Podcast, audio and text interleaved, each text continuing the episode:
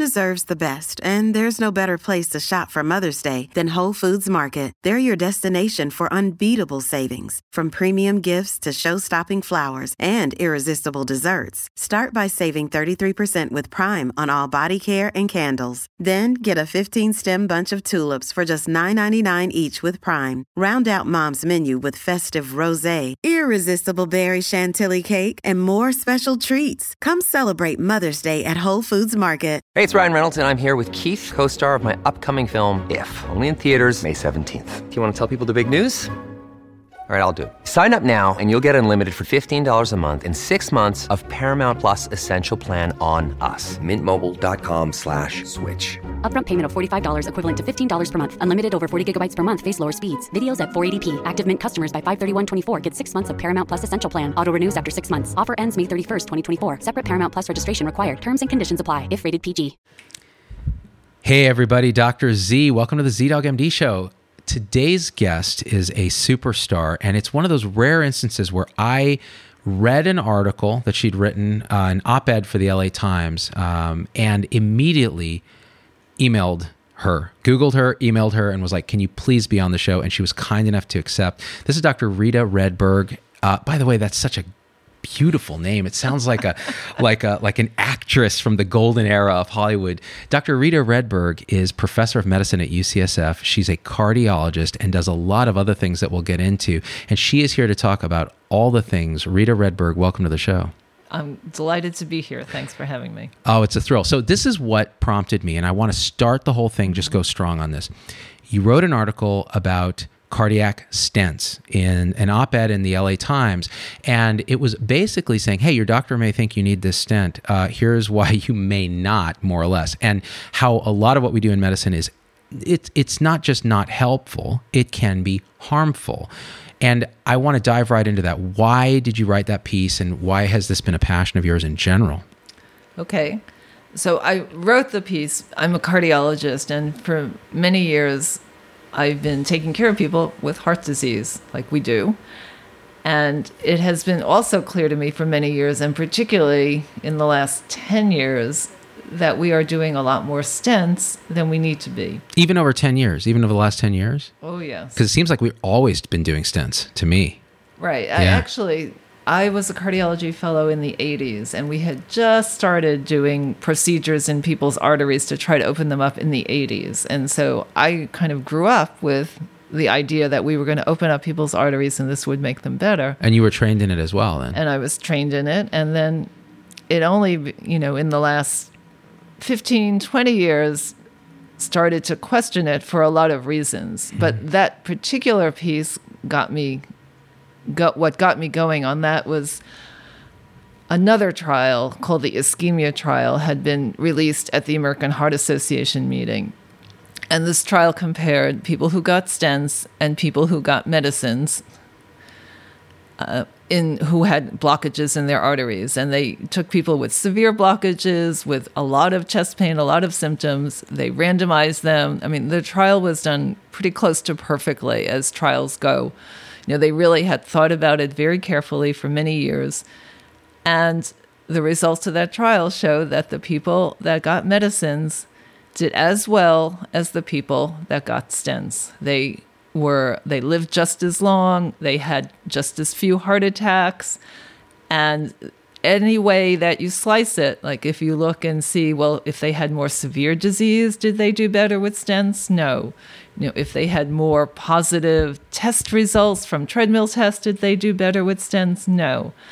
And i thought you know this is now about the 15th trial or so that has shown that same thing but this trial was really carefully designed to address the what was criticized in every previous trial and so i thought it's time to really think about we need to change practice in cardiology and stop sending people for stents when we haven't even offered them medical management because there's so many risks to stents. And you know people can have heart attacks they can have strokes they can have kidney failure they can even die. Doesn't happen a lot. But if you can do just as well with medical management why send people off for stents without even trying medical management So what's crazy to me, and what really got me interested in that when I read your article, is that this has been the conventional wisdom in medicine since I, I mean, I trained in the late 90s, early 2000s at Stanford, huge mm-hmm. cardiac program. Right. We stented everything that looked at us. Right. And it was a badge of honor, and we felt like we were doing good. And it was, I mean, you felt like lives were being saved right there versus doing nothing, or and that's what Right. medical management felt like. Well, oh, you know, a beta blocker and a statin and a, Uh-huh. you know, how how is that controlling blood pressure? How is that helping this person with three vessel coronary disease? I mean, the analogy being all the pipes are clogged up. You need a rotor rooter to go in there, Right. and you need something to stand open this thing and it just made sense and so but then when it was looked at like you said and what's interesting about the ischemia trial that you mentioned is it was designed kind of to address some of the criticisms of maybe Oh, other trials yes. and, Absolutely. and and so you know what what what if i what if i come back with you Rita, and I say, well, but maybe it's treating pain better. Maybe we're controlling symptoms better. Is that even true? Mm-hmm. So that's a really good question. I think the investigators they did some of the quality of life and pain assessments and said that people did better who had stents.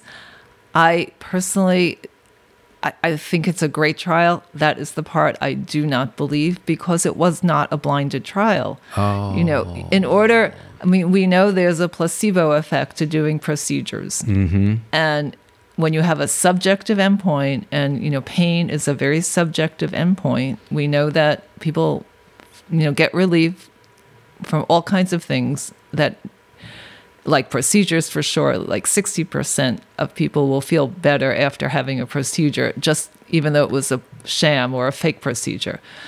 And in fact for 20 years i've been saying how do we know it's the stent that makes a difference? We have to have a blinded study. We always do blinded studies with drugs. Like if you're going to test a drug you're going to take a drug and compare it to a sugar pill because otherwise you can't rule out it's a placebo effect to the drug but for some reason with devices even though the placebo effect is so much more powerful with devices than drugs we very rarely do that but it just happens a few years ago a very um, clever and brave, I think, British group did a study with just that. So they randomized people. Everyone had blockages. They all had very severe coronary disease.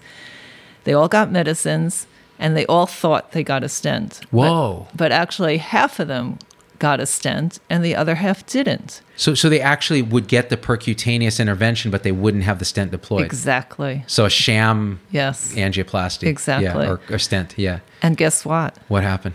There was no difference Oh, in chest Lord. pain. Oh. Ev- that was a negative study. They increased their exercise time exactly the same as the people that got the real stent and the fake stent. Their change, their relief, they all felt better because they were getting medicines. Their the relief in symptoms was exactly the same between the fake stent and the real stent. The improvement in quality of life was exactly the same between the fake stent and the real stent.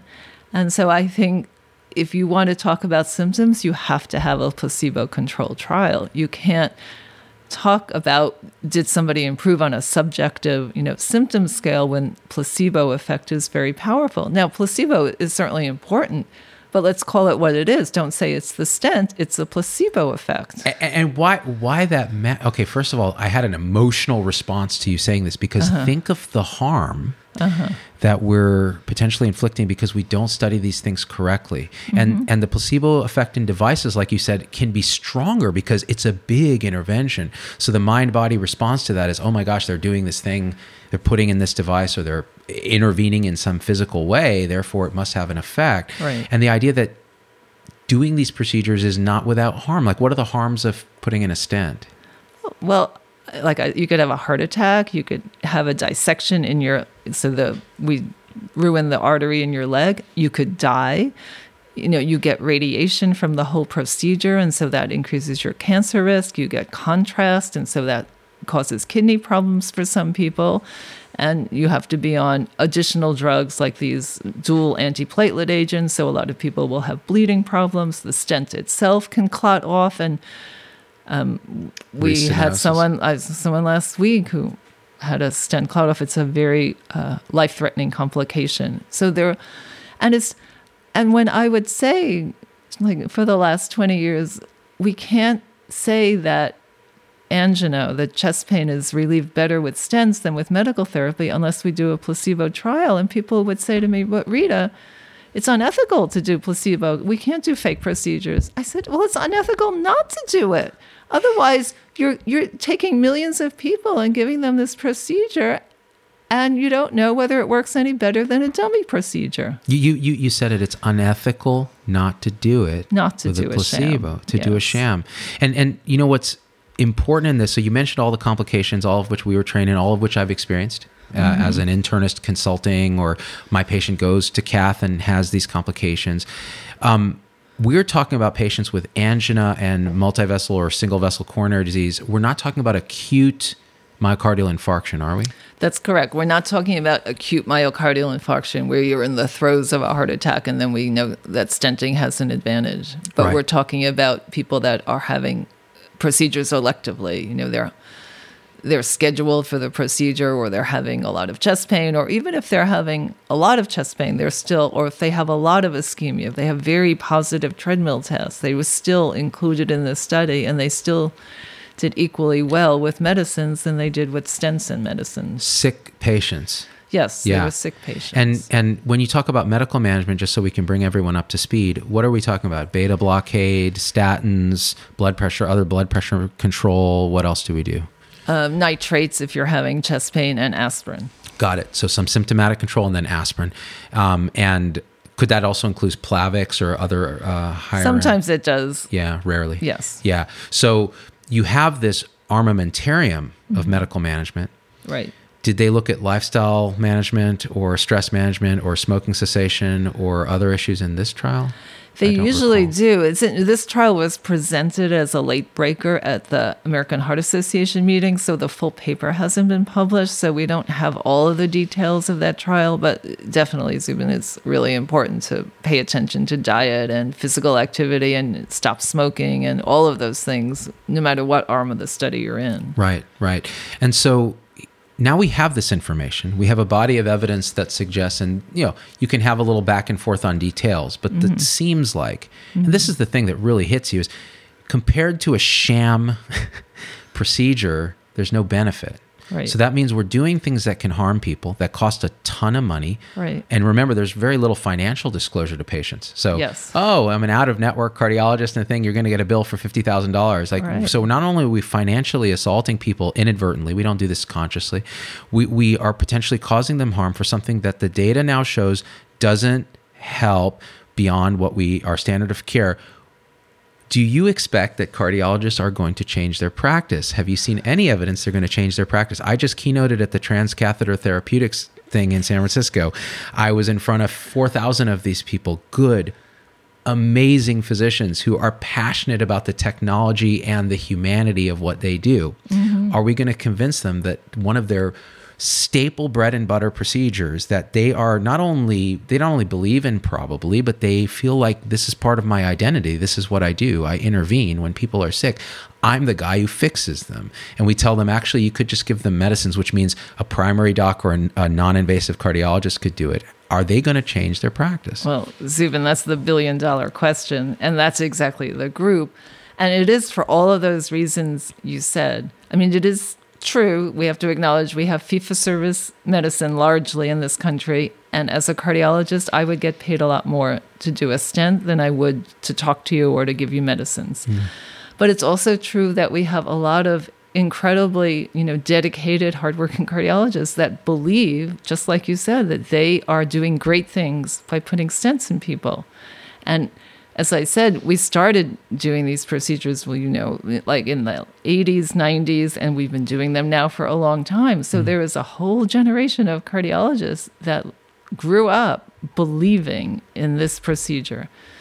And everyone like you saw at the conf- at TCT, everyone believes in this procedure, and that's very hard to change a culture, and that's why um, I think it's really important that we should be we should have done these studies that we just talked about 40 years ago. Mm. So before we start adopting a new study, a new practice, and before the FDA approves a new technology, we should require that there is high quality evidence that you're actually better off having, in this case, the device or the procedure than you would be not having it. Hmm. But sadly, we didn't do that for stents, and we're still not doing it for so many new technologies. And, and it seems like once the cat's out of the bag and you approve it and people start implementing it and they start getting paid for it and they start seeing results. Now, this, this so bear with me.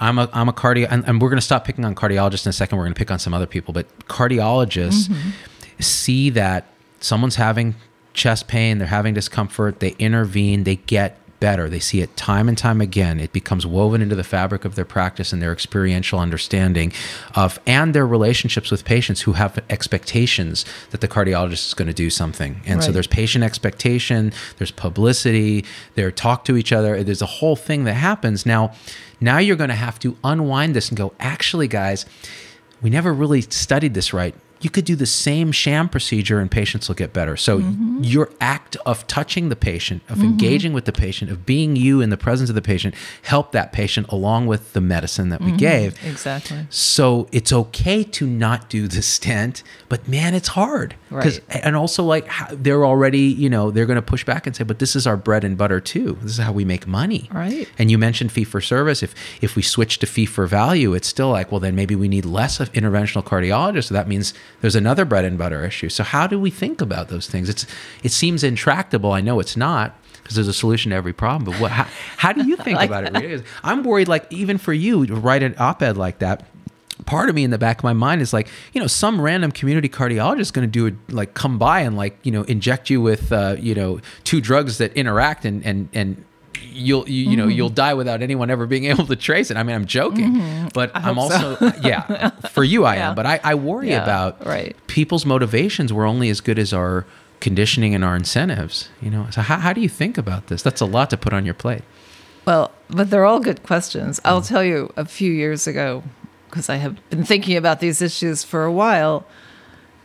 And, and as we said, I mean, I do think highly of my cardi- my interventional cardiology colleagues, but as you said, it's it's very hard to look at it, study objectively when that's what you go to work to do every day. Right. Even take out the money, just the culture, the whole belief that you're fixing something. I mean, if you haven't listened to the consent, we could fix you or we could do nothing, which That's is the medicine. consent, Right. I mean, that's essentially what I've heard some people at other institutions say. But so, and and I have, I don't know if it's true, but a colleague told me like five or ten years ago, there's a Society for Cardiac Angiography and Intervention. It's the other big interventional cardiology group. They mm-hmm. had a list of the top ten threats to interventional cardiology at the meeting, and I was on the list. Oh, what? Hold on, I'm going to shine a little more light on you because I, I, I want people to carefully and, and clearly see the enemy of cardiology, the, Oh, the okay, top ten, who you. is a cardiologist, Thank you. right?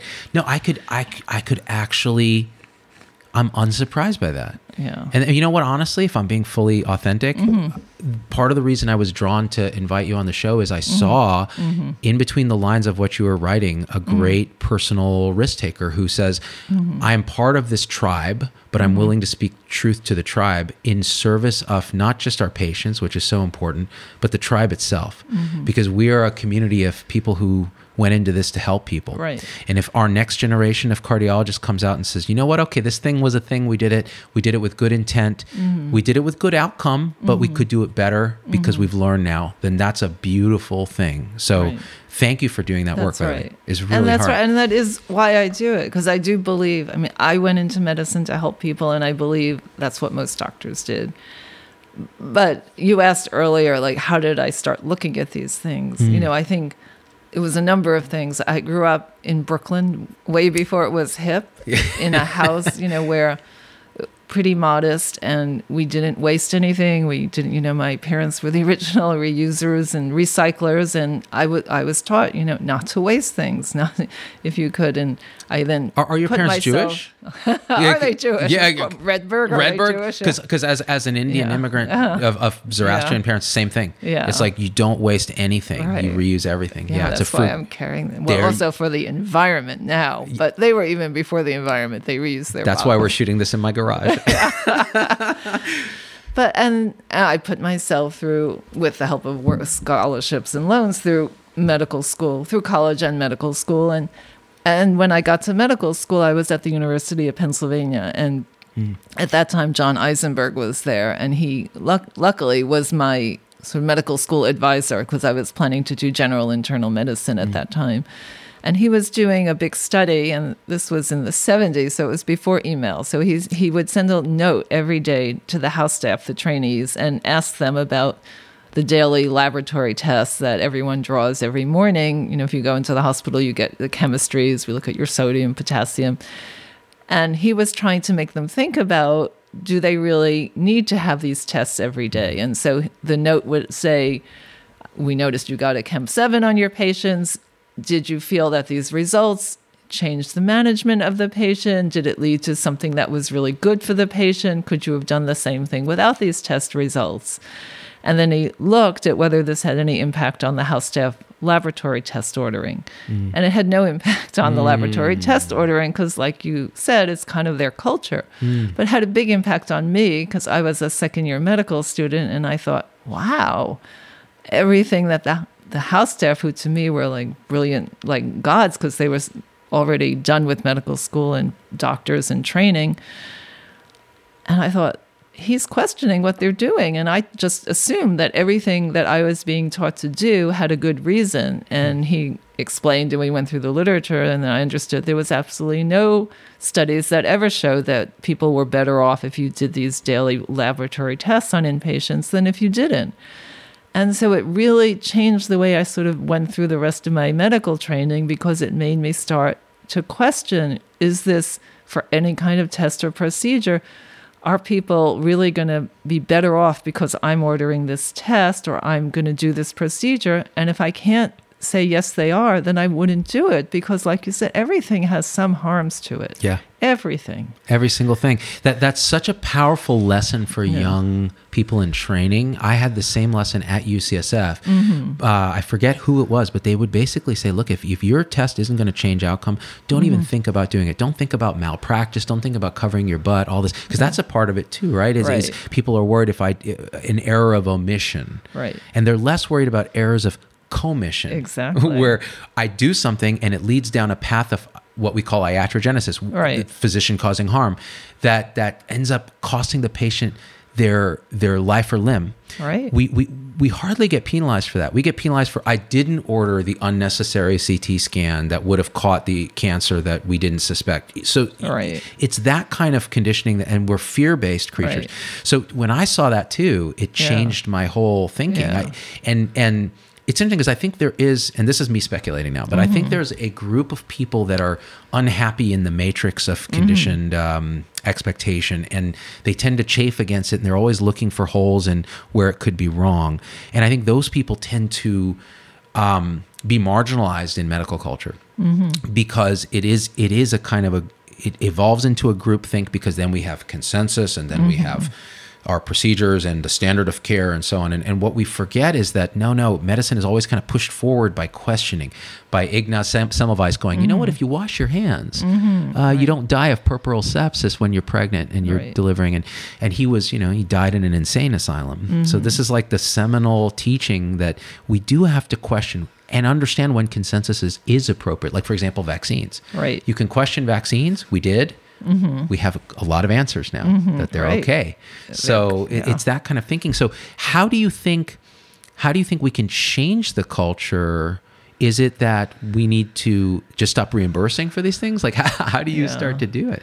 Well, I- believe me, I think about that a lot. Mm-hmm. Um, and I think it, it takes a lot of steps, but I think it, I mean, reimbursement, sort of changing fee for service and orienting our thinking more towards outcomes and value based payment would definitely help. Hmm. But it, it's not, it, it is the culture. Hmm.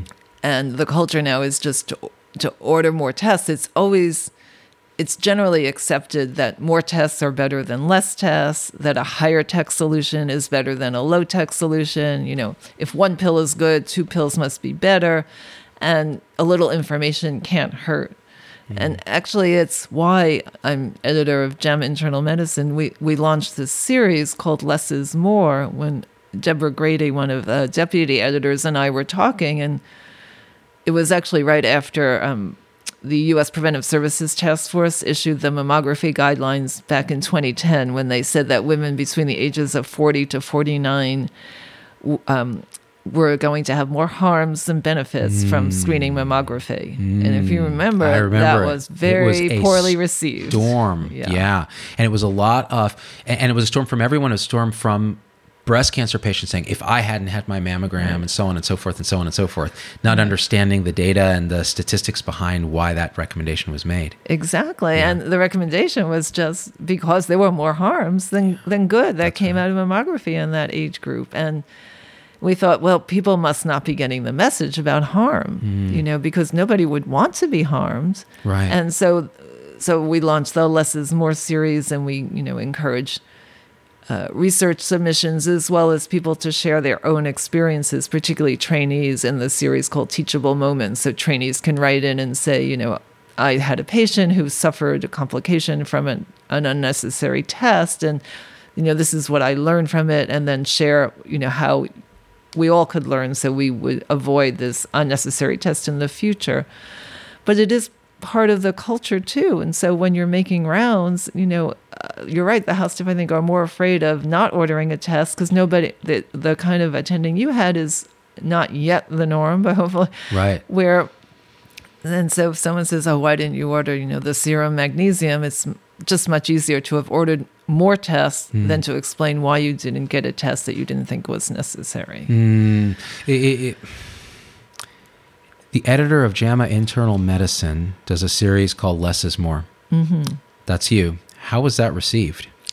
So that has been received very well. That's good. I think.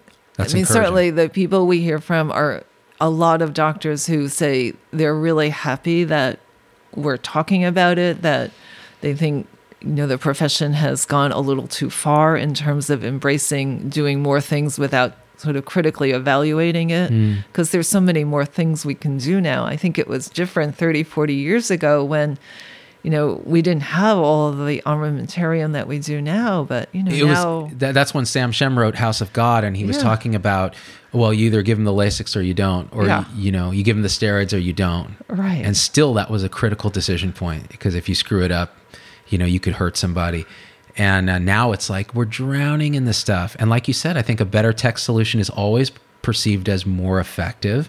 And then you end up with disasters like vaginal mesh. Mm-hmm. And so, so I, quick, quick, quick aside. I have a very uh, close relative who was talked into doing Mona Lisa Touch, which is a vaginal resurfacing procedure mm-hmm. for you know uh, for incontinence and and that sort of thing um, by their obstetrician, who's a community obstetrician. Mm-hmm. No evidence this thing works. Mm-hmm. Some evidence that it can cause harm, um, but high compensation for it because not insurance covered, self pay mm-hmm. kind of thing. And so, this obstetrician, who I happen to know is a very good doctor, mm-hmm. buys into this idea that I can help this person with this laser remodeling, mm-hmm. and they can feel better, and they mm. and the patients buying into it because they're looking for relief that is beyond a pessary or something mm-hmm. that they feel is unpleasant. Mm-hmm. And then the FDA came out and gave a warning about it and mm-hmm. said, you know, this is not something that people should be mm-hmm. doing. And I'm having this conversation with this relative going, you know, this is the thing as a patient, we mm-hmm. have to ask difficult questions. What's the data? And it's hard because we don't know. As patients we don't know how that we want our doctors to be the experts. We want a paternalistic or maternalistic doctor to tell us what to do but that's right. not how you get the best care Hey, sorry to interrupt this episode. It's Dr. Z. Just a quick pitch here. If you can just leave a review and subscribe on your favorite podcast platform, it helps us a lot.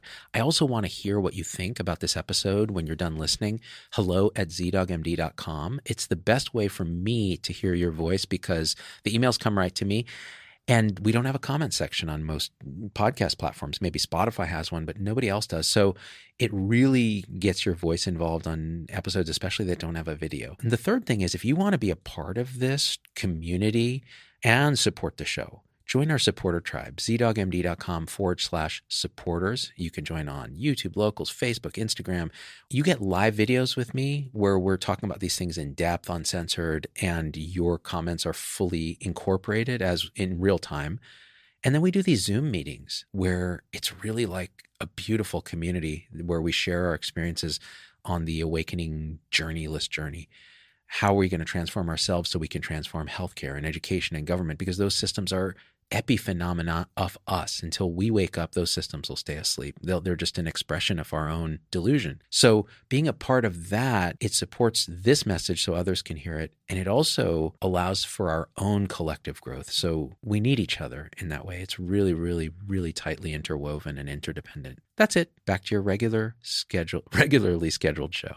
And I think one of the things I saw in your history, being you know JAMA Internal Medicine editor, which is by the way amazing. I want to ask you at some point how you deal with things like retractions and other things like that. There may be another show, but the the the um the idea that um, shared decision making with our patients. Ha- having them be a part of this decision. What are your hopes, dreams, and fears, and wishes and goals?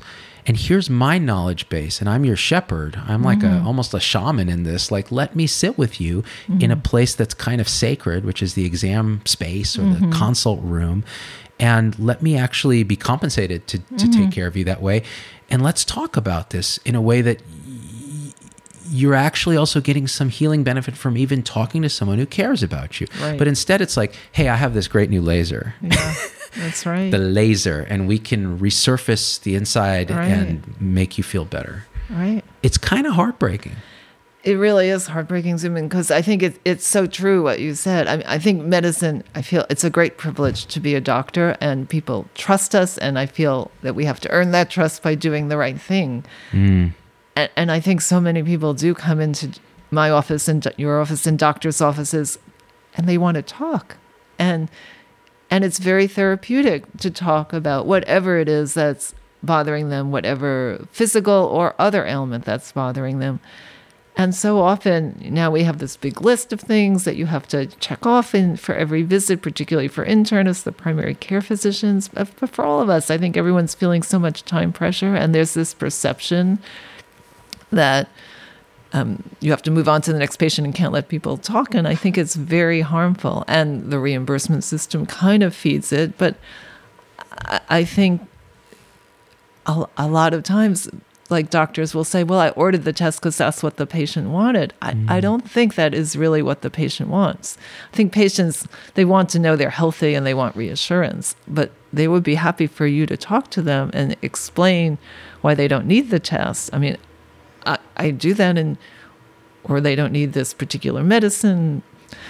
I see a lot of patients who want to get off statins who are in primary prevention and they're very happy to know that they don't actually need to take that medicine that was really making them uncomfortable and that they're not going to die if they stop their statins and and you know people people feel relieved i mean now we've gotten i feel too far into the eh, to the realm of taking perfectly healthy people and labeling them with pseudo diseases like pre-diabetes. I mean what is that? I mean hmm. as deborah grady said we're all pre-dead. You know it, it's not a disease.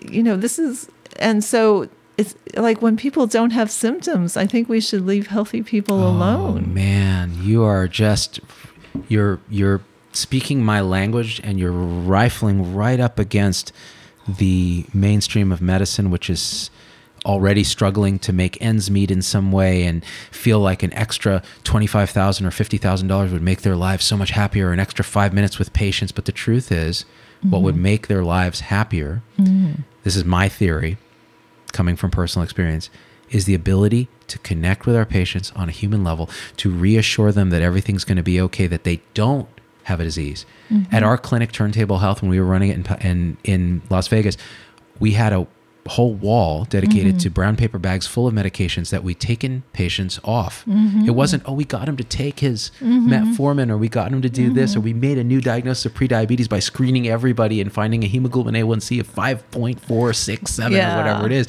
right. It's like, no, no, no. We spent time with this person. We learned their hopes and their dreams. We we explained to them what they read on the internet and walked through it with them. And how do you do that? You need a little more time, but really you need a change in culture. You need a team to support your ability to do that. Mm-hmm. And you need an electronic record that supports the management and care of patients rather than just being a billing platform.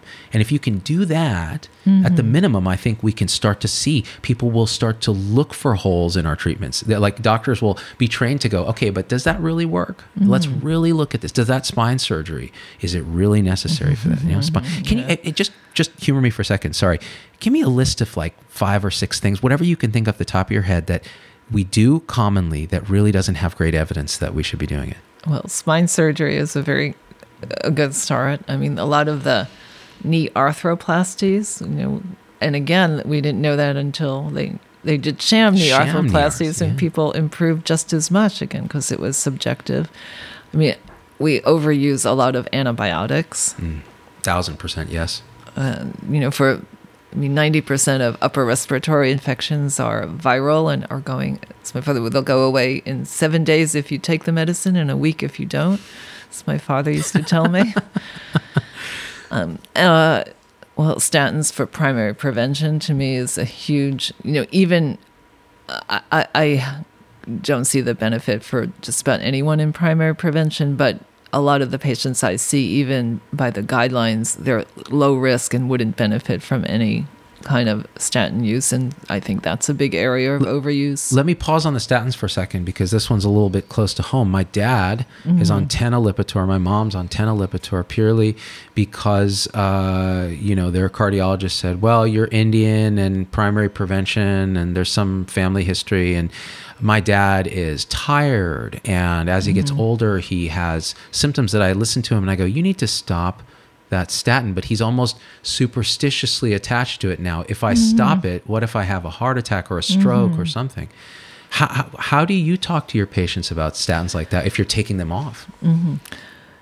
I just go through the data. I mean, if they want to stay on it, I just explain to them that, you know, the data for and it, you can do the risk calculator and see you know what percent risk is because even in the guidelines like mm. people that are well it used to be less than 10% 10 year risk. Now for reasons that are not clear it was dropped to less than 7.5% but a lot of those people are in that low risk group. But even in the high risk group i mean the, what the data shows even in, for high risk primary prevention is that if you took 100 people who took statins every day for five years, two out of 100 would avoid a heart attack and nobody would live longer. Hmm. So that means 98 people have absolutely no benefit from mm-hmm. taking the statin every day for five years. And a lot of people have side effects that I think are much more dangerous than the statin because they're unable to walk, they're unable to enjoy life, they're fatigued, they have muscle aches and pains, and they can't exercise, which is,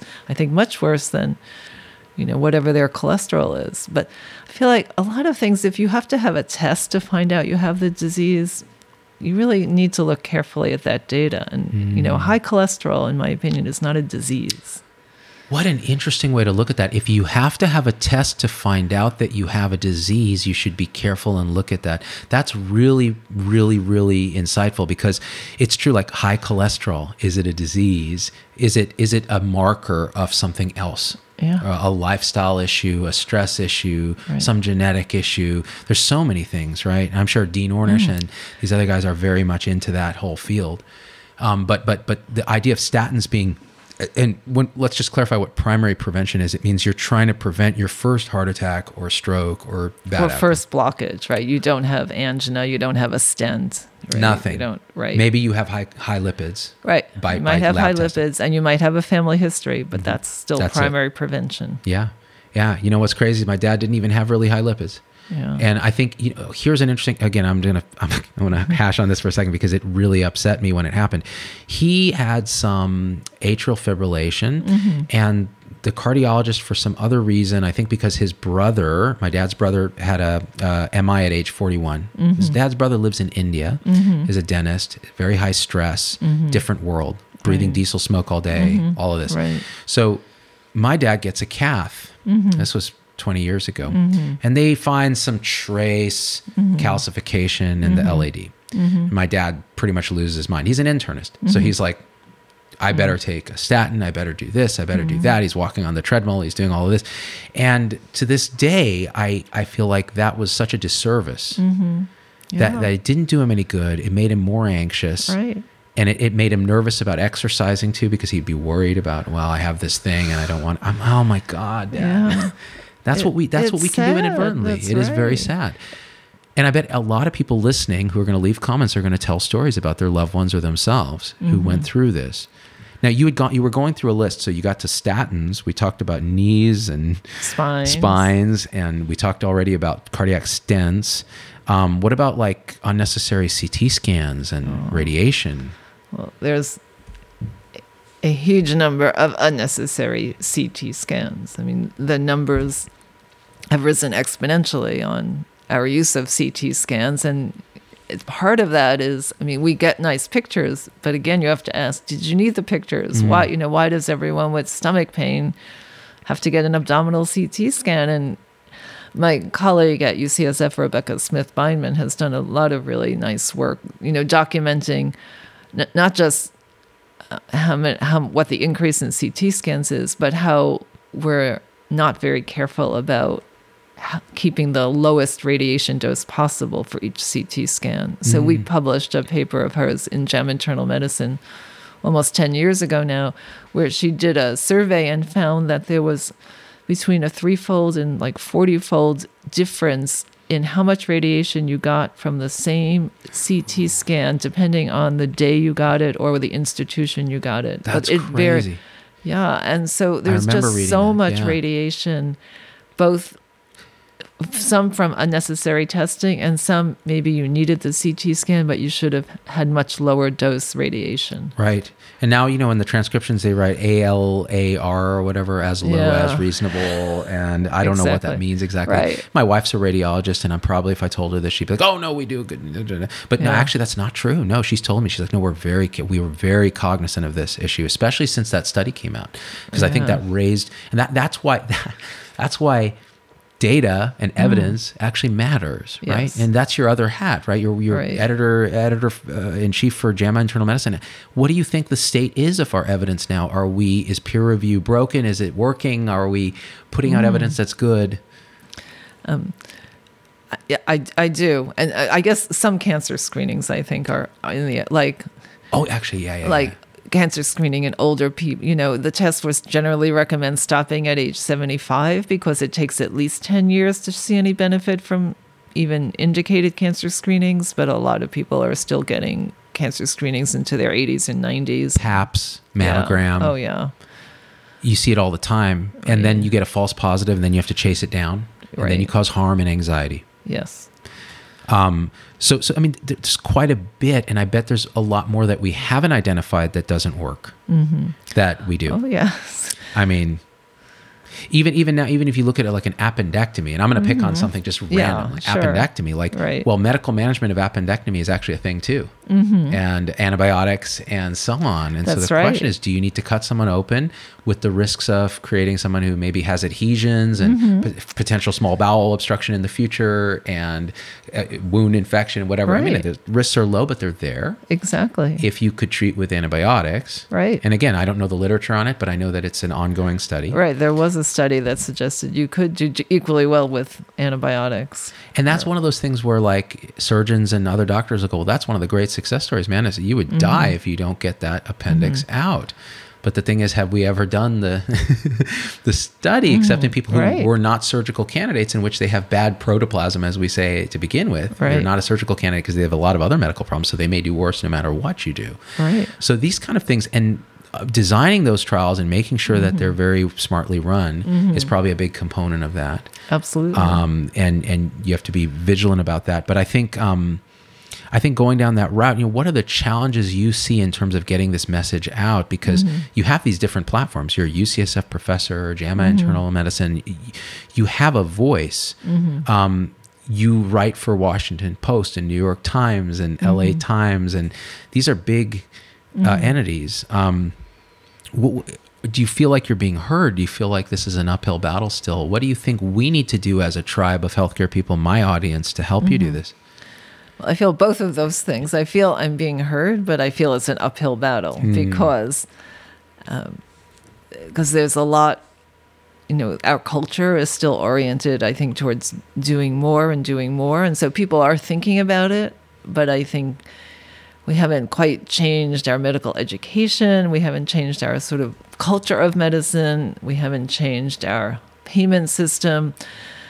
And there's a very heavy influence of pharmaceutical, you know, both drug and device lobbying that really influences um, how decisions are made. Like, I used to be on the Medicare Co- Evidence Development and Coverage Advisory Commission, and we were a, it's a large group of experts that review evidence from Medicare on particular technologies that they ask you to look at. And for example, they um, this was 2004, I think. They wanted to look at. They asked MedCAC to look at cardiac CT, and we looked at all the evidence, and it was clear that there was no benefit to p- people that were having cardiac CT. They weren't any better off than they were without it, based on the literature back at that time. But for really political reasons, Medicare, instead of issuing a non coverage decision, which is what you would, if you look at the evidence, you ask your experts, is there any evidence of benefit? And they say no, you would say, okay, we're not going to cover it because that would, but that's not what happened. Mm-hmm. Instead, issue, Medicare declined to issue a coverage decision on cardiac CT. Mm-hmm. And within a year, there had been a lot of lobbying from the people that make the cardiac CT and from mm-hmm. the radiologists and the cardiologists that mm-hmm. read the or do the cardiac CT on the regional level. Because if it's, there's not a national coverage decision made in Medicare, then it goes to the regional carriers. Mm. And the regional carriers, after this big lobbying effort, within a year, all had very permissive cardiac CT policies. Hmm. And then people bought their machines, which are not cheap. And so, you know, once you buy the machine, you tend to keep it busy. And Medicare noticed a huge increase in cardiac CT. So three years later, they try to pull back the coverage. No way. It's never going to happen. No, that's what, you know, once you start doing something, is, and that's why it's so important to mm-hmm. kind of look at it. But there are, you know, lobbying is just one force, but it's pretty powerful. I mean, I think, you know, the drug and device lobby is the biggest lobbying group in DC. There's, you know, mm. multiple lobbyists per congressional representative. And so even, you know, the the last uh, big legislation, the 21st Century Cures Act, which was passed um, in the the end of the Obama administration, you know, said that we were going to require even less evidence to approve new drugs and devices. It was, from what I've heard, very heavily influenced by the pharma and um, device lobbies. It's so but Congress went along. It's so interesting because as a as a muggle, a non-medical person, um, if you're a patient, you're going to want the barrier in your mind, the barrier to experimental and, and, and medications being approved to be very low, so that you can get that this so pharma can innovate. This is the the this is the party line, right? And, and, and so on and so forth. And so anything that drops those regulatory hurdles is going to be better until you realize that when you get a drug out on the market that d- has no benefit, costs 3x what the current drug uh, does, has side effects that have not been adequately picked up by post marketing surveillance because we don't have a super robust apparatus, especially for devices, Right. especially for devices, um, then they would realize that, oh, we're probably killing more people than we were before. Now, when you really feel that, there would be outrage in the streets, but it's very hard to feel that, and it's and we're and it's made more difficult by the financial incentives of these large companies to lobby. And I don't like to actually villainize uh, the companies or the people because what they're doing is behaving Mm-hmm. entirely rationally. This Right. If I were there and I'm my fiduciary responsibility to my stockholders, Right. I would be sending people to K Street, lob, lobbying and lobbying and lobbying and Sure. lobbying because that's what you do. So they're very good business people. Kudos to them. We need to change their business model by changing the incentives, by changing the structure of how we how we do these things and that means really looking at the evidence remember when when ACA started to come out they were talking about using evidence-based medicine more Right. and where did that go what happened there you know you start to what I think, wonder, what happened there, think. when yeah. they're writing the bills you know pharmaceuticals are like well you know this piece or whatever it is and the medical device piece you, you've seen or Mm. heard of the documentary the bleeding edge i imagine I was in the bleeding edge. you were in it Yes. You know what's funny? I thought I recognized you Yeah. Uh-huh. when I saw you because I did a whole show on that where I watched it. And you were in it. So what was your role in that? Were you talking about Um, I talked a little bit about device regulation and the process Ah, when the they got into the more general, the 510K and the, wow. and the PMA. So what do you think the average listener here should know just distill from that whole world of medical device approval? What what is it that can help them when they're making decisions about devices? Well, the kind of questions that you were mentioning earlier that patients should ask their doctors about, you know, what is the evidence? I think it's really important to ask that for Yeah. devices. You know, what is the evidence? You know, how good was the evidence? What, were there any clinical trials? I mean, now there are devices that are a lot on the market without any clinical data showing their benefit. Right, because they're substantially similar to a prior generation or something, right? Exactly. That's 510K or whatever. 510K. 510K. Yeah. Right. Yeah. Exactly. And and so I- forget the name of the device that was the uh, sterilization device they were using. in- Essure. Essure, yeah. And after I did that show, Yeah. and I basically gave this kind of balanced opinion of what I thought the challenges were with medical Yeah. Mm-hmm. devices, so many patients who've had that device reached out and, and would tell stories and anecdotes, and it's very hard to hear, you know. Yeah. And again, who without the raw data, without the trials, how can you know? Because the problem with anecdotes is they don't create, they're not science in themselves, they're the start Right. but they're not science and so you have to study it and yet we're not incentivized or required to do that properly that's the big challenge That's right. And I think, as you said, it, it takes change on a lot of level, but we, and it's hard just for patients because I think we've, you know, I think it, it is going to take patients to be outraged, but I don't think most people realize that these devices that doctors are recommending may not have high quality evidence of benefit. Mm. I mean, they might. Certainly some devices are great and life-saving and mm. you know, we're very grateful for them, but there are definitely other devices that are dangerous and mm. shouldn't be used and I don't think pa- patients are in a position to be able to separate that. how can we And that- expect them to No, we're I saying don't oh be, be, a, can. be a more educated patient yeah but that's hard even doctors like i my my you know my dad's a doctor he Right. chose to get that stent because his cardiologist was like yeah you need i mean not stent you need you need to get the Mm. angioplasty it's like oh my gosh you know how a patient has no chance no chance if we're struggling and that, i think that's got to be the next wave of change is we have to lead people in our own tribe to say Right. listen we can do better and we can be right. empowered because one of the things like i think this physician burnout thing i've talked about it and Mm-hmm. reframing it as moral injury which is an externalization saying it's not so much us it's the system but i need to reframe even that reframing and say this is true but the other piece of it is there there are ways we frame our own purpose Mm-hmm. that can so much change our, our thinking and our feeling and our experience with our own careers. And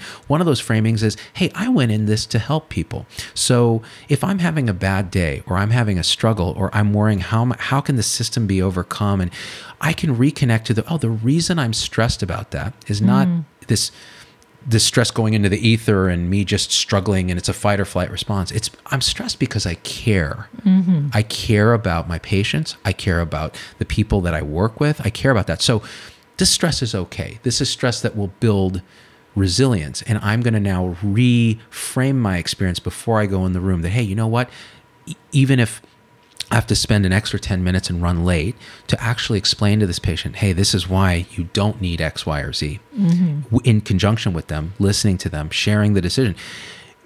It, it can transform your own experience of how difficult and, and untenable your job is. And that's something I want to talk about more because I think it leads into this mm-hmm. idea of less is more like, you know what, let's let's have some self-compassion. You don't have to do everything mm-hmm. for people. It, that's not what mm-hmm. makes you a great doctor. What makes you a great doctor or a nurse practitioner or a PA or a nurse or a dietitian or whatever it is, a social worker, is being present, witnessing who that patient is, and understanding and being compassionate towards yourself and your own limitations in that setting. So more and more, I think if we can think in that nuanced way, and it's hard because everything's reduced to a soundbite now, and medical education has gotten so crazy and reductionist, and like let's get this test out of the way, and let's do that, and let's go through the rotation and click the boxes, and you know kiss the attending's ring, so one day we're the ring that's kissed. Yeah. it's a very we've really got to rethink that. Um, and again, to bring it back to this, what intrigued me about you is you're one of the people who's who are doing that, and I, I just want to kind of wrap around this and also let you talk about anything you're interested in towards the end here. But how has that been for you, just Mm-hmm. personally, as we come up on an hour? Um, personally, as a professor, someone with a career, someone with a family, a woman in medicine, which is also it's got its own. That's a whole talk in itself because that's something you've studied as well too. Is the discrepancies in how we study women in trials. Yes. How has this been for you choosing this particular path? Because it mm-hmm. would have been so much easier to just go the other way and kind of go, well, here's the new device and here's Right. right. Has it been a struggle or has it been Well, just I mean, who you are? it it would have been easier, but it wouldn't have been me. So wow. Listen I mean, carefully to that, guys. That's you know, I thought about. I mean, I'm often, you know, if I'm asked to de- to debate, you know, to take the whatever side on that other people aren't taking, and it would certainly be easier to, you know, but it doesn't feel right. You know, I, I mm-hmm. I really, and and I have, I feel very lucky. I think I have a, a fantastic job. I love, you know, being a professor at UCSF. It's I love the journal. I love working with students and residents and trainees, and I have research projects on medical device regulation, trying to suggest how we could improve the evidence base and improve post-market surveillance and you know get the FDA more focused on mission of protecting the public health and not so focused on getting things that may be dangerous to market quickly which mm. is not innovation. That's just not a good idea. Mm.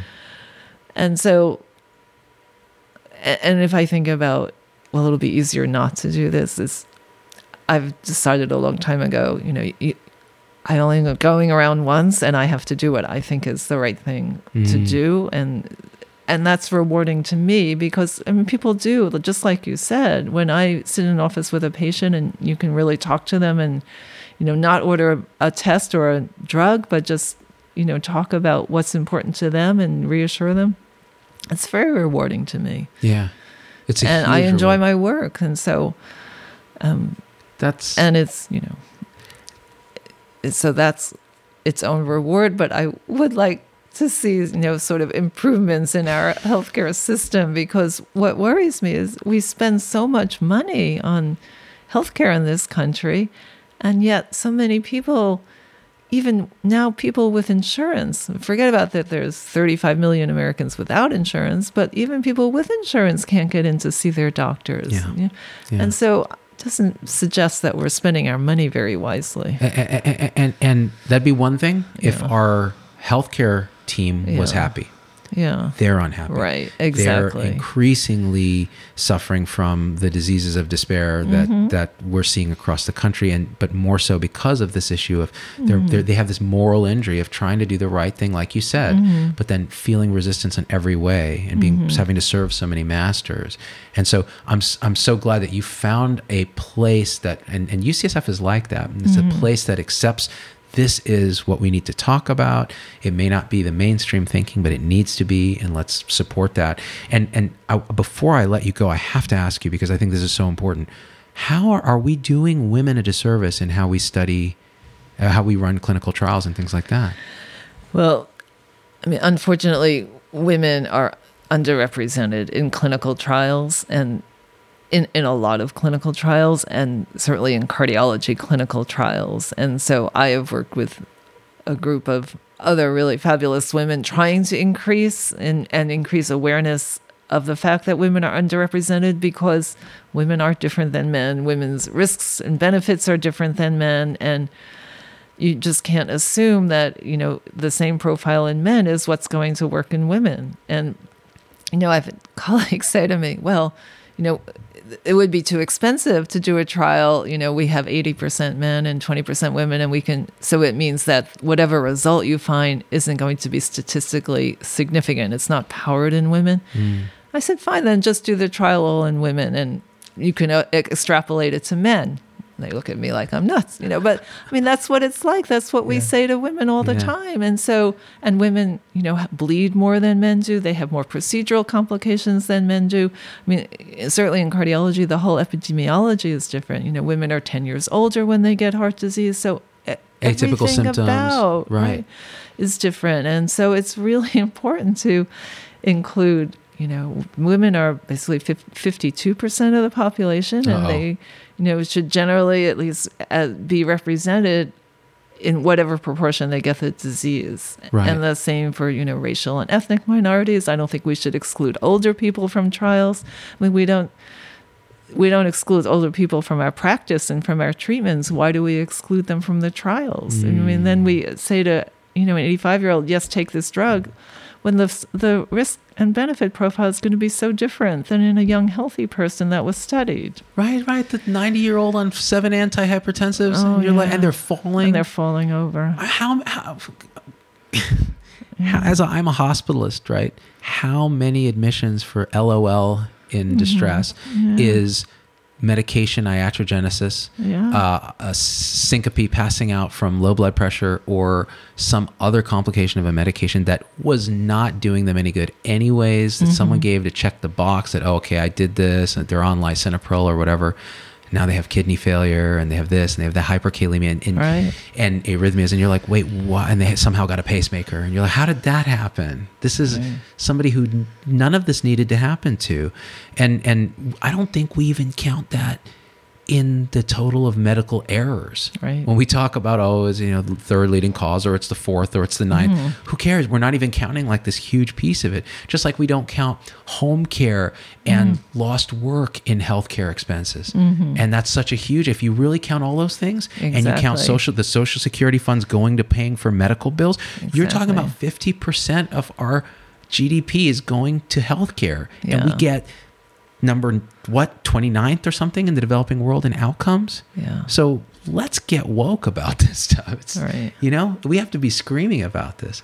So i'm really glad you came on the show rita redberg with the amazing you know 1930s actress name. It's so awesome. And it it, it um it, it means a lot, I think, that the audience heard your message because I've been talking about it, but I don't have the oh. credibility you have of having done this for a lot of your career, being the mm. editor in chief of JAMA, being a professor at, at UCSF, being a cardiologist, and still understanding that the data and and the the way we practice medicine has to be in service of our patients, and sometimes that means less is more. So thank you. My pleasure. It was great to talk to you. And I hope you'll come back when. I'm outraged about another thing you've written. Okay. Hey, it's Dr. Z. Thanks for getting through the whole episode. That's a huge accomplishment. and so at this point, I just got to ask you for a few favors because it just helps us so much if you leave a review on your favorite podcast platform and subscribe. It, it just really helps the algorithms to get this message out to others. The second thing is email me, hello at zdoggmd.com. I get all these emails personally. I can't respond to them all, but I need to hear your voice because, especially on podcast, we don't have a comment section. And I want to hear how this episode affected you, what you'd like to hear in the future, what you think we got wrong, what we think we got right, anything, anything, or just say hi. So that's really powerful. And the third thing is, financially, it helps us a lot to support the show in any way you can. And if you go to zdoggmd.com forward slash supporters, you can join our supporter tribe on your favorite platform YouTube, Facebook, Instagram, wherever. What that will get you on those platforms is live shows with me that are exclusive for supporters and access to our Zoom meetings where we talk about awakening realization and we share with each other our own experience. It's a powerful group effect. It's a community, really. And we support and love each other and share again through our own experience how we're waking up. So, and that that ripples out into systems, into transforming healthcare and education and government. So it st- really starts with us. So join us there if you can. Again, zdoggmd.com forward slash supporters. And I'm so grateful to have you with us.